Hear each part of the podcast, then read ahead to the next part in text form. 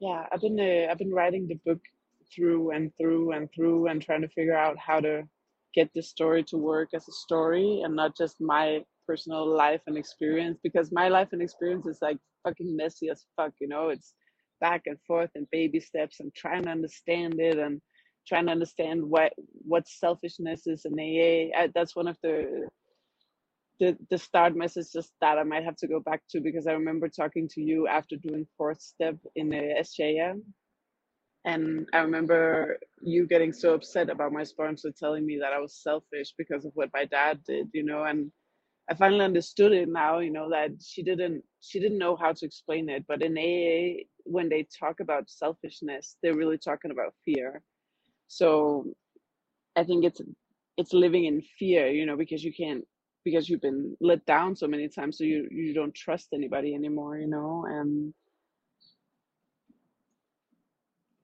that's what it means to be selfish, is to be living in fear, to be self-absorbed, you know. It's one of the things I really see, a really good example of a textbook alcoholic, resentful, hating everyone around him, blaming everyone around him.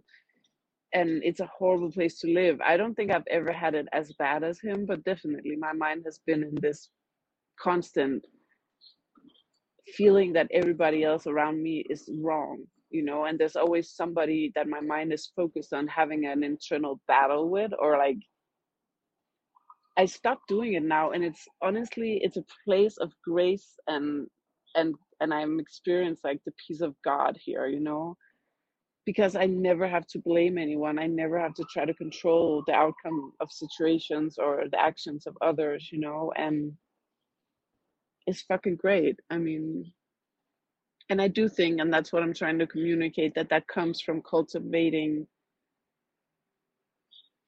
a relationship with my higher power or with my higher self, you know, to be able to access that place in me and identify with that place in me instead of identifying with my shadow self or my small self, right? So, yeah. So, yeah, that's the task. And then I think, you know, the other thing that A A teaches me and us is to do something for others, you know, to get out of the self-centeredness and out of the fear, and the direct pathway out of that is to, to help others. To every time you're absorbed in self and, and self-pity, resentments, you know, to turn your mind around and do something for other people, you know. And in A A, that's very limited to like do something for other alcoholics, but you could do something for anyone. You know, you could pick up some shit in the street, or, you know, like it could be anything, you know. Yeah. Anyways, I'm just trying to, again, like distill what I've learned in the past four or five years into something that'll be comprehensible for others. Um, yeah. I would love for you to read it once it's readable. Right now it's like half Danish, half English, but, um, but I would love to take you up on that as soon as I have, um,